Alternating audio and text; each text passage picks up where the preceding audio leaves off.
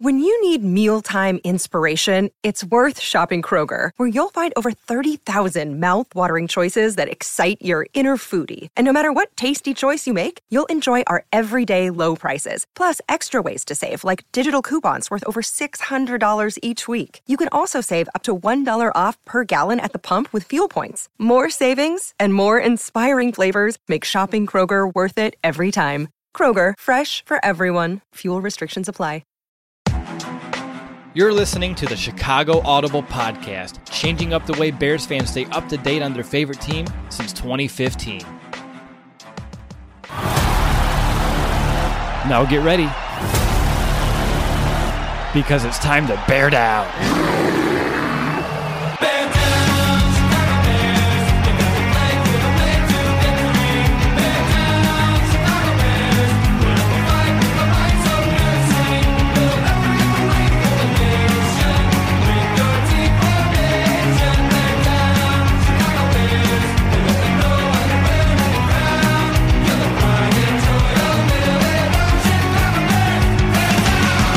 Welcome back, Bears fans, to another episode of the Chicago Audible. We're midway through the week, and it's time to begin looking toward the primetime game that's in store for our 5 and 1 Chicago Bears as they'll be taking on the 4 and 2 LA Rams on Monday night. I'm Russell DeWitt. Here with me is my co host Nicholas Moriano. The two of us, we're eager to learn more about our upcoming opponent, a team that we face now for three straight years. We will be facing for three straight years in just a few days. So, to help us meet the Rams, we have on a special guest. He's been on the show for the last couple of years, and that's Derek Ciapala the, from the Rams Talk podcast. Derek, long time no see. How have you been, and uh, how's uh, 2020? And when I ask that question, I already know what's coming my way. Uh, 2020, it's been a train wreck. We talking about this is like a train wreck on steroids. I mean, it's been crazy all across the board, and you know, unlike anybody else, it's been a tough year on my end. But uh, I'm glad football's back for that, at least to get that out of the way. And and I mean, the Bears Rams matchup. You're talking about to me two legacy franchises getting ready to go at it, and I'll always take that one. Yeah, it's uh, it's going to be a great game. Another, I think, uh, tough matchup like we've seen over the last couple of seasons. And Nick, I think your question that we have up top is uh, one to really kind of help us kind of set the tone and kind of get the lay of the land. So you want to go ahead and just kind of kick things off or uh, meet the Rams. Yeah, absolutely. So Derek, I think the Bears they get a lot of criticism for the opponents they have played this season: Detroit, the New York Giants, Atlanta.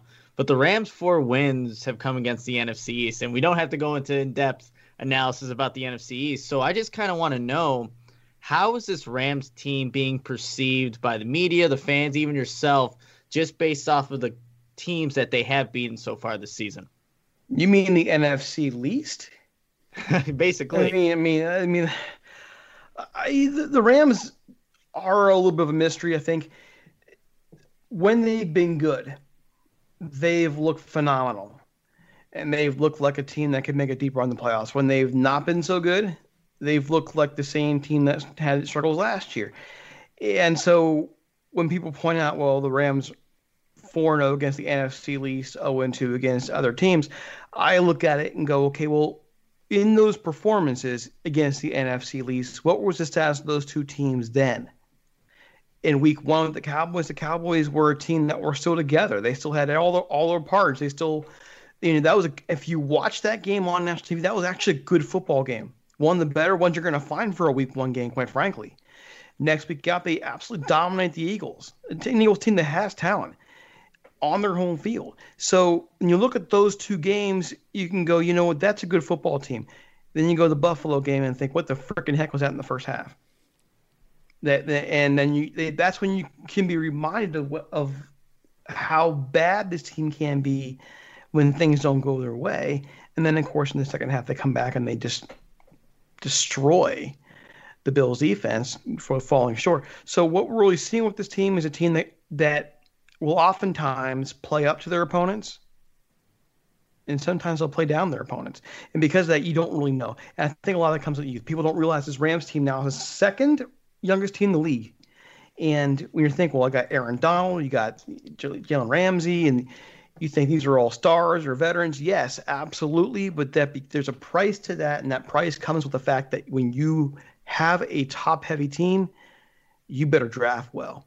And so this team has been stockpiling second, third, fourth, fifth round picks now for the last couple of drafts, trying and they're developing these guys quite well. To be honest with you, the number of players on the team in the last couple of years that have left, not made it from the draft, it's, it's abnormally low in comparison to the rest of the NFL. So when you look at that, I just think what you're seeing is a team that has a high ceiling and it's got a low floor, and it's all wrapped in one roster.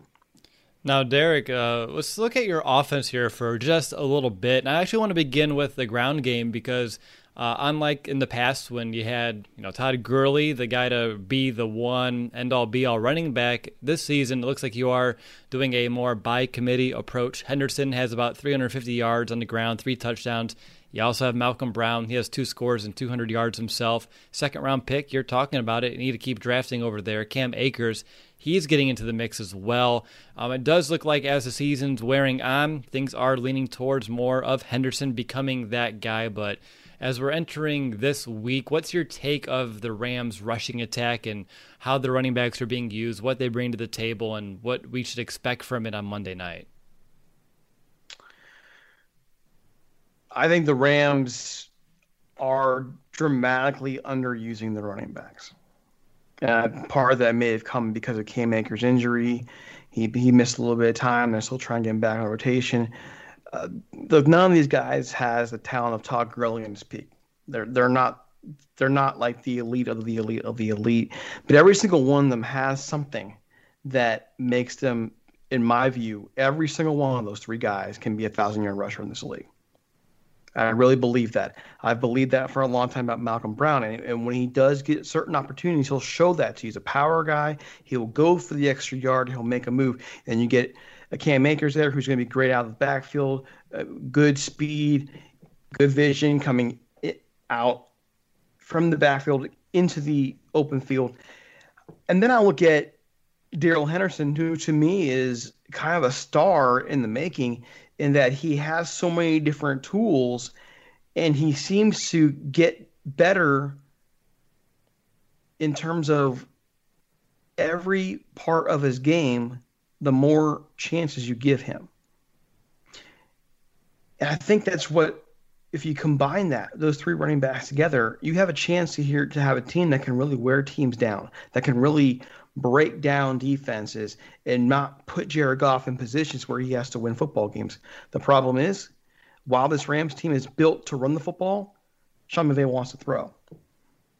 Yeah, and let's talk about that passing attack. 15th in the NFL in yards per game, about 253, but they are fourth in yards per attempt. And uh, Jared Goff this season's been efficient. He's hitting a higher percentage of throws.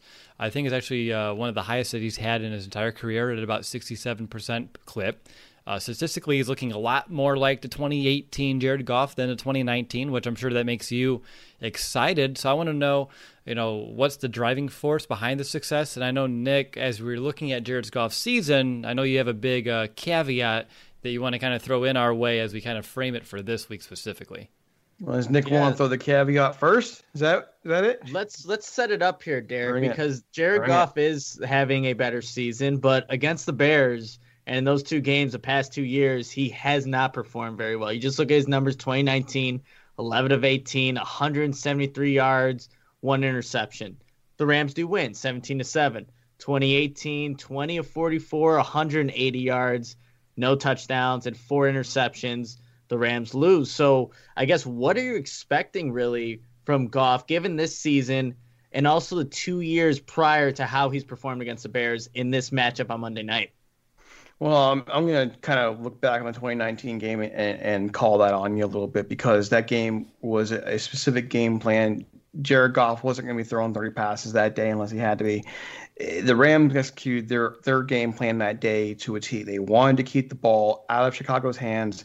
They wanted to wear down the Bears defense, try to wear out any kind of rush they're going to bring at them, and they were going to try and push up on the line, and that's what they did. So 11 of 18, 173, they were happy with that because of what they will do in terms of controlling the tempo of the game. Now, if I go back to 2018, this is what my big nightmares with the Bears, and that is that they were able to bring pressure from all sides.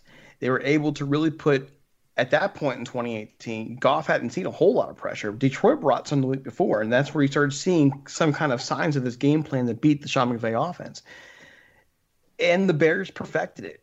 I mean, the Bears defense that day was phenomenal. And that's where we found that, that the key to beating the Rams then, now, is always going to be stopping the run, force the Rams to have to throw. The more they have to throw, the more of a chance of a rush is gained there. And now you're putting Goff in a position where he cannot rely on what he's best at, which is play, which is play action. And I kind of have a problem with even some of our own fan base a little bit on that. They, they are hard on Goff. And I just keep thinking back. I remember, I don't think I'm comparing the two in terms of talent because Peyton Manning was, is to me a top five quarterback in NFL history. And I don't see Jared Goff as becoming that. He may. I mean, he, the, the talent, the arm talent's there. But Peyton Manning lived off the play action. Peyton Manning was a guy who, he, once you got him at Edgerrin James, his whole career changed. So I I kind of push back on the Jared Goff criticism because every young quarterback needs a running game, and if you're a really great at play action, why wouldn't you build around build a roster around play action to help him foster that talent? So, I, I'm in terms of Jared Goff. The Bears win this game if they do what they did in 2018: bring pressure, shut down the running game, force McVay to do what McVay does in some situations, which is abandon the run instead of focusing on the run. Now, for the Bears, we've had a hard time stopping the run this year compared to some previous seasons, which I think could open things up a little bit for you guys. Uh, in terms of applying pressure on Goff, I think Nick and I, you know, watching these games over the last couple of years, just like you, Derek, that's a key. Uh, so when you're looking at your offensive line, uh, how do you feel about it in terms of how they stack up against the Bears? Are there any problem issues up front? Any players specifically you think the Bears have a chance of, I'll say exposing, but how about just taking advantage of? Uh, the tackles. I mean, you know, we have a great left tackle who's ageless at this point. Andrew Whitworth's been phenomenal, but he's been getting caught some penalties here and there, dumb ones, things probably should be called for, but a little thing here and there, he kind of gets it. Uh, on the right hand side, that's where I see I have more concerns with Rob Havenstein and whoever else step in there. Havenstein got hurt last year never was never really the same when he got back. That said, this Rams offensive line is but is better than last year's offensive line, and they are getting more push. I still think they have lots of room to grow, but if you're going to attack this Rams offensive line right now, I'm, I'm saying yeah, get to the tackles. Uh, Whitworth's been great. He's not 25 years old anymore either. Get good power, not good, not good power, good, good speed rush off the edge on him, and he's going to have his struggles. So I mean, take that what it's worth. I, I just think the Rams aren't going to focus on that. I think the Rams are going to zero in on the run. I think the Rams are going to have really big. They're going to have a chip on the shoulder. They know they messed up with, with the 49ers. They know that they abandoned the running game too early and put the team in a bad position. And I, I look for them to try and establish the run early. Yeah, Derek, now to kind of transition to that Rams defense, a guy that Bears fans are going to be familiar with seeing on the field is Leonard Floyd. He has the second most tackles for loss with four for the Rams and has the second most sacks with two behind, of course, Aaron Donald. What has been your assessment of Leonard Floyd this season? Inconsistent. Fair. Sounds about I mean, right. Inconsistent. He's great some days. He's not some others. And and, and honestly, when I talk with Bears people when the signing happened, I that was the feel I had for him. Didn't shock me. I think I remember when we talked last year, Will. I think you, when the such of Leonard Floyd came up, you told me inconsistent, you know, and I see I see talent there. I see pass rush talent there. The problem with the Rams right now, defensively, with Leonard Floyd and with the entire pass rushes, they're not consistent behind Aaron Donald. When they get consistent, and actually provide a threat beyond Aaron Donald, then this defense can develop into something special. Yeah, how do you feel about uh, Leonard Floyd? It seems like they drop him in coverage too a decent amount, which is something that kind of baffled us for some time in Chicago. But it seems like it's a skill set he has and defenses want to utilize. They have to actually. Okay. They have to. I mean, the their inside linebackers are a train wreck. Okay, and some of it is youth, and some of it is lack of athleticism. Micah Kiser's inside the middle right there, and he is a tackling machine, but he's also a guy who makes a lot of mistakes. His angles makes a lot of mistakes getting the plays. Basically, he's a youth. He's young, and he lacks athleticism. That forces the Rams to have to change what they're doing with guys behind beside him, and that's going to be Floyd. All of a sudden, going to be going out there and pass coverage once in a while. Finally, a bed that senses snoring and automatically responds. Meet the Ergo Smart Base from Tempur-Pedic, our first system that detects snoring, then automatically adjusts by raising the bed. Get your best sleep all night, every night. For a limited time, save up to $500 on select adjustable mattress sets and experience the deep, undisturbed sleep of Tempur-Pedic. Get full offer details at TempurPedic.com. And another part is deception. They want to try and create some deception on the defensive line uh, in the front seven to provide some pass rush opportunities elsewhere. And sometimes it worked, and a lot of times it doesn't. So with Aaron Donald, we have to talk about him. Uh, he's playing at an ungodly level yet again. Is this the best that you've seen him play so far? No. No? No. And I, I'd say the year he got 20 and a half was the best I've seen. And, you know, this year, it's kind of hard to get a good judgment on him because, like, I mean, and even times last year, he hasn't had a whole lot of support. Like, you know, you have Michael Brockers in the line, a former first round pick, and you would think that this guy would be able to help provide some pressure there. He doesn't. You drafted Greg Gaines a couple years ago, developmental tackle, and he hasn't become what you need him to be. You, Sebastian Joseph Day is improving. He's, a, he's, an NFL star in my view, but he has not really pass, provided a pass rush with him. And so you're putting Aaron Donald in a position where teams are going to double, triple, and sometimes even quadruple team him and just neutralize him and not worry about a pass rush coming elsewhere. So you don't really get to see and enjoy how good he is because a lot of times I'm seeing him stood up the line because he's taking on four dudes. And that's kind of the shame of it. And then the 20 and a half sack year, he had people with him that could provide a rush at different angles, and now you don't get that. Yeah, I can understand why that is limiting. Uh, just looking at your front seven, you mentioned the inside linebacker is probably the weakness there, but um, in terms of playing as a unit, uh, just outside the top 10 against the run, you have 20 sacks already this year, 26 tackles for a loss this season Fool's already. Gold. What was that? Fool's gold. Fool's gold. Fool's gold. Uh, don't don't buy into it. Well, and the reason being is that a lot of those numbers came against the Redskins against that weak sauce Redskins offensive line. And that was one of the times where the Rams had gotten out to a big enough lead to where they could take some risks and really kind of push people. Like they had um, Troy Reeder, who, by the way, is absolutely horrid most time in the middle, but they were able to bring him to the line and work of his pass rushing in. And that's what opened up a lot of things for Aaron Donald. So it's really only in specific situations are as dominant as they look. The, the rush defense is actually hot garbage teams don't run against them. And I don't know why. They when they do teams will get yardage on them. And I've seen this throughout the year over and over again. Teams will get yardage on them and they'll back off. When I would be attacking you hard, uh, I don't know what it is. I don't know if they want if they feel the need to challenge Jalen Ramsey. I think they feel encouraged that they can't that Aaron Donald's not getting pressure. But they're staying away. And what the 49ers did on the flip side of it, they had some running some running lanes, but then they found the short passing game worked much better. Kept the pass rush off Jimmy G, and they were able to just do what they want. It's equivalent of a running game.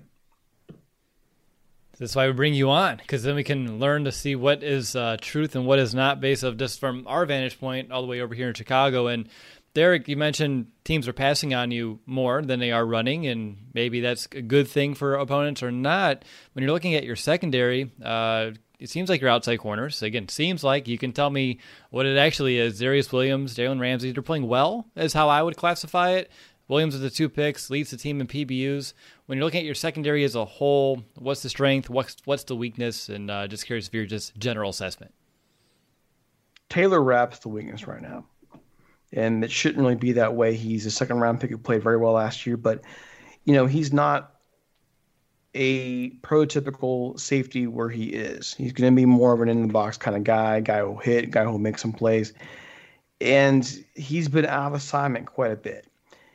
So Jordan Fuller, the late round pick from from Ohio State, go Buckeyes. Um, he came in and basically took Rapp's job in training camp, and everybody's like, "Well, where'd this come from?" Well, he showed it right away. Week one, week two, then he got hurt, and now he's on the, in the IR, and that has really hurt the Rams secondary. Jalen Ramsey's as good as advertised. He's better now than he was at any point last season. Troy Hill has developed into a fine corner, and Darious Williams is an absolute find as an undrafted free agent. So you have good corners. You have one good safety in John Johnson who can change a game. And then you got Taylor Rapp, who has all the talent in the world, but hasn't put together yet in the passing game. Good to know there. Now, a couple more things I want to find out how much weight we should put in. Uh, I did notice that the Rams haven't allowed a second half touchdown since week three. Uh, I know you had Alex Smith uh, with his uh, at Washington. You had the Giants, and then you had the 49ers last week, which weren't really putting you know their full foot on the gas pedal. Um, should we take stock in the Rams' ability to make some defensive adjustments at halftime, or is this more just coincidental with the opponents? It's not coincidental. They're very good with the adjustments. They're very good. If this game is close at halftime, um, I would expect an absolute war in the second half and a lot of pressure put on the Bears the way for the Bears to win this game is to come out with their heads on fire and put the Rams in a position where they have to try and come back. If they can do that, where the Rams are trying to come back, the Bears have a much better chance of winning this game. If the Rams can go in the halftime with with it pretty close or with the lead, it's going to get a lot tougher for them because they are very good at adjustments. This Rams coaching staff, as young as they are, they have their flaws. I'm more than willing to call out McVay on some of those flaws, but when it comes to adjustments, they've gone from eh to very good in one season.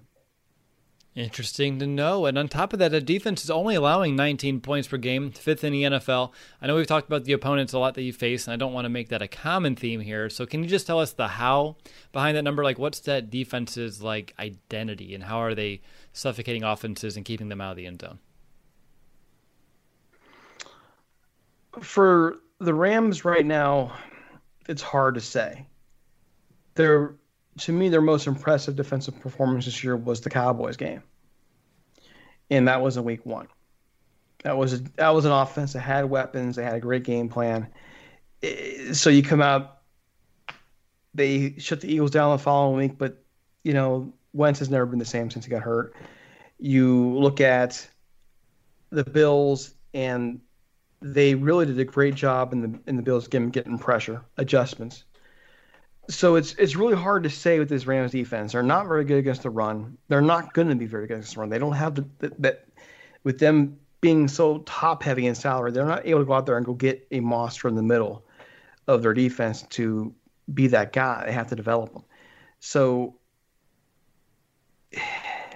I think what really sets them apart is in critical situations, guys have made plays whether it's been John Johnson or Jordan Fuller or Jalen Ramsey, they've made plays.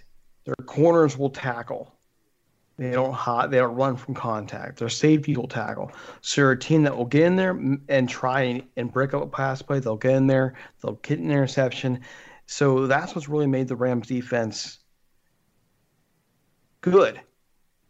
Now, if if they by chance can find some kind of miracle in the middle, and create some pass rush, then they can become great.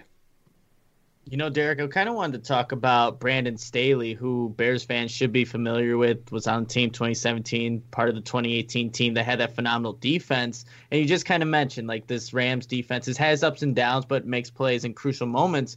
What has been your just your assessment of Brandon Staley's job as a defensive coordinator for the for the Rams? I think it's still up in the air. I like a lot of things he's done in terms of what there. He's done a good job of covering the team's weaknesses. Um, I'm still waiting to see how these young guys develop under him before I really kind of make a judgment call. I'll say his adjustments have been very good. Or, you know, a lot of questions were asked why would the Rams let Wade Phillips go? Well, I don't know. I mean, has Wade Phillips caught on with anybody else by chance? I don't think so. I mean, that I think should say something. And I don't want in any kind of way disparage Wade Phillips. So Wade Phillips focusing on fundamentals, but when it came down to critical games last year, like the Dallas game, like the Baltimore game, like the Tampa game, in all those situations, the Rams got blown off the ball, and they did not make any real adjustments in game. So I think what we've seen with Staley is what we heard from McVay when he hired Staley, which he wanted a coordinator who can match up with people schematically, make adjustments, and basically find something who fits more his mold. Not just work on fundamentals, but work work in the chess game as well. And I think they found that in Staley. I'm not sure if Staley's going to be a long term answer. I know that when the team hired him, I know some of the experts out there kind of questioned um, his actual abilities as defensive coordinator. We'll find out. But I think he's done a solid job in being the guy who makes adjustments and, and gets some things done.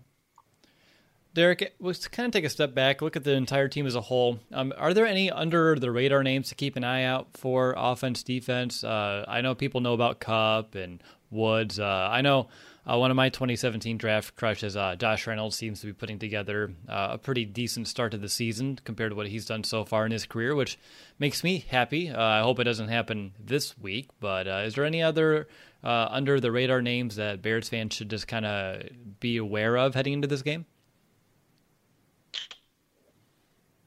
Oh, there's a few. Troy Reeder on defense is basically a guy who, when forced to, to man the middle, is, is, is he's awful. Okay, but when you adjust him somewhere, put him in a position where he can rush the passer, he becomes dangerous. I look at John Johnson, the back at safety. He's not talked about a whole lot, but he does find a way to make plays in critical situations. And he's not going to be talked about a whole lot when you got Jalen Ramsey out there in the secondary. Offensively, you got a cast of characters that any week the names will change. You know, one week it's going to be Cooper Kupp.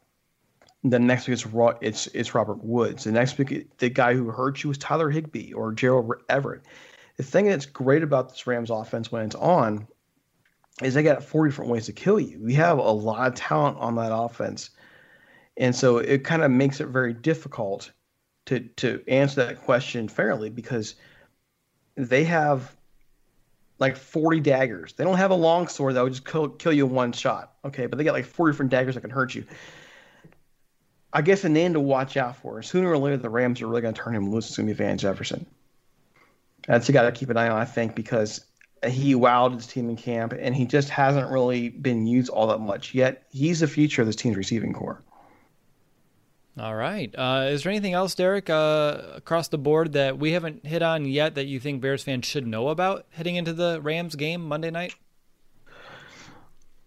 I I would watch the Rams' demeanor early in this game. or You know, my my partner in crime on Rams Radio is former Rams defensive back Michael Stewart, and he pointed out some things with Aaron Donald in terms of kind of where he was in the game, in terms of sometimes taking a whole series off against the 49ers. And, and he kind of found that off putting. And we saw a lot of the same kind of stuff last year for Todd Gurley before Todd Gurley moved on. And they're like, well, Mike, you're nuts.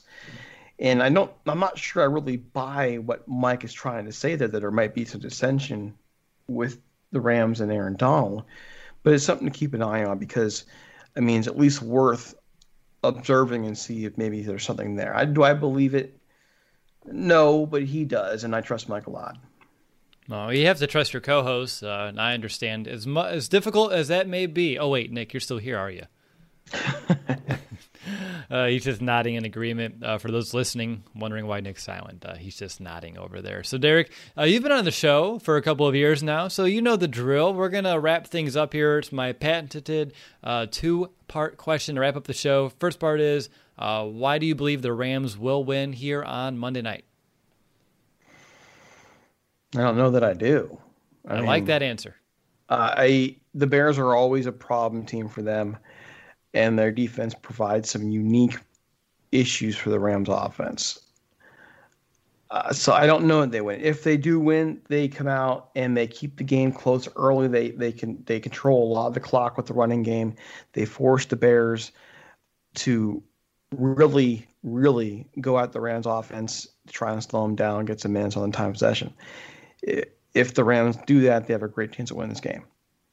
All right. Flip side, uh, what's going to take for the Rams to lose, Bears to win? I think you sprinkled that almost with every answer throughout the show, um, but got to make it official. For the Bears to win this game, it's going to be pressuring Jared Goff, and on offense, it's going to be the running game. This is going to be a time of possession thing whichever team in this game can get a hold of the football, control it, and, and really wear out the opposing defense is going to win this game. And that's why I think the Bears are probably favored. The Bears can, I think, are better suited to really wear out the Rams, and the Rams are the Bears. All right. Hey, Derek, this is a lot of fun. Like always, thank you so much for taking the time to hop on our show to help us. I say meet the Rams, but doing this, it almost feels like we're divisional opponents with uh, at least one game every season. So it's more like revisiting or just catching up on.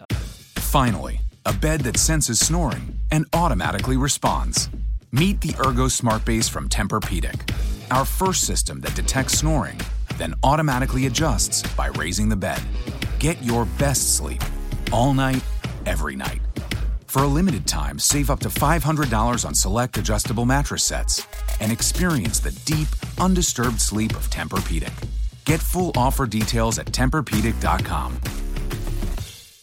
Uh, the Rams, but like I said, lots of fun as always. Thank you so much. You're welcome. All right, up next, Nick and I will return for our weekly in depth game preview podcast. Make sure to rate, review the show on Apple Podcast, help spread the word of our show. We'll talk to you soon, but until next time, bear down, Chicago. Bear down!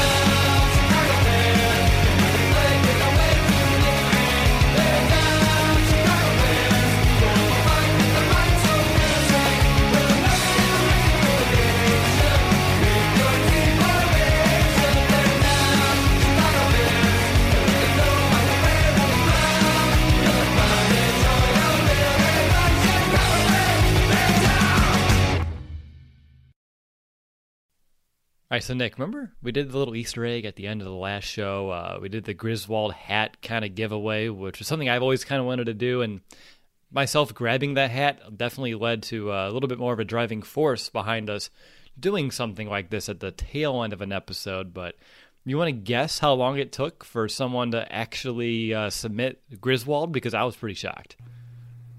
So after you published the podcast, I gave it within the first three minutes someone was already reaching out to be like, "Hey, Griswold." No, it was an hour and a half episode. They have to at least listen to it to the end. No, it was about three hours.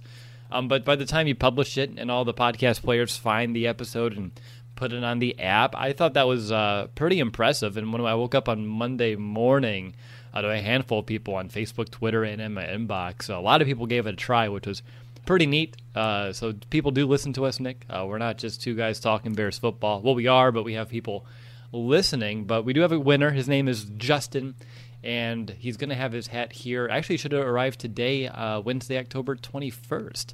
Uh, mine will be here tomorrow, which I'm excited about, which is crazy because it went from Ohio. Justin's from California. He got his before me, and I live in Indiana, which is right next to Ohio. So the mail system is weird. It definitely is. Um, I've always been getting like a couple packages far earlier than expected, but it is a strange system. And the only reason I said three minutes because I figured someone must have would just gone all the way at the end and like, hey, wait, what is this? For no reason. People just people are weird, but it's I guess not that weird. But I'm glad that people are listening, and again, this will be an incentive. You gotta listen to the entire podcast. You never know what could be at the end maybe nothing, but maybe something special. I have some cool ideas, uh, like scavenger hunts, where maybe we tell people like a website to go to and looking for keywords, which may direct them somewhere else. I don't know. I'm not, a, you know, a, a sleuth or a smith at making scavenger hunts, but I get excited by the thought of it. Or maybe we can put like fun buzzwords in the episode, like we randomly say like avocado, and then they have to first one to like mention the minute mark of like the keyword win something kind of cool. Maybe we need to do some Chicago Audible mugs. I know I've been playing around with a few designs. So something to keep in mind on. But yes, I want to thank everyone who reached out and tried. And Nick, did you also see that uh, Sports IQ ranked us as the third highest rated media entity behind like Fox Sports? Like, isn't that just nuts?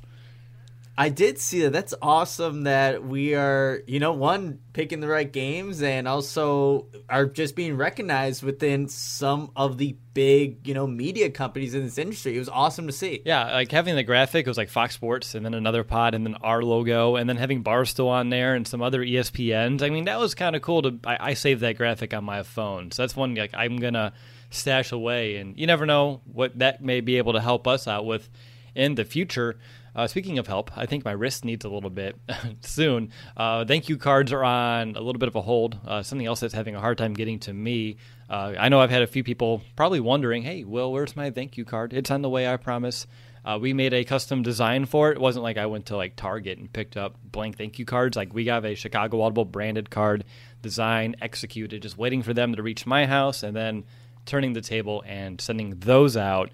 Uh, obviously, a lot more fun things in the future. And speaking of fun items, the last thing I want to mention before we actually leave the show is that you got to meet my man crush earlier today, and I'm still so jealous about it.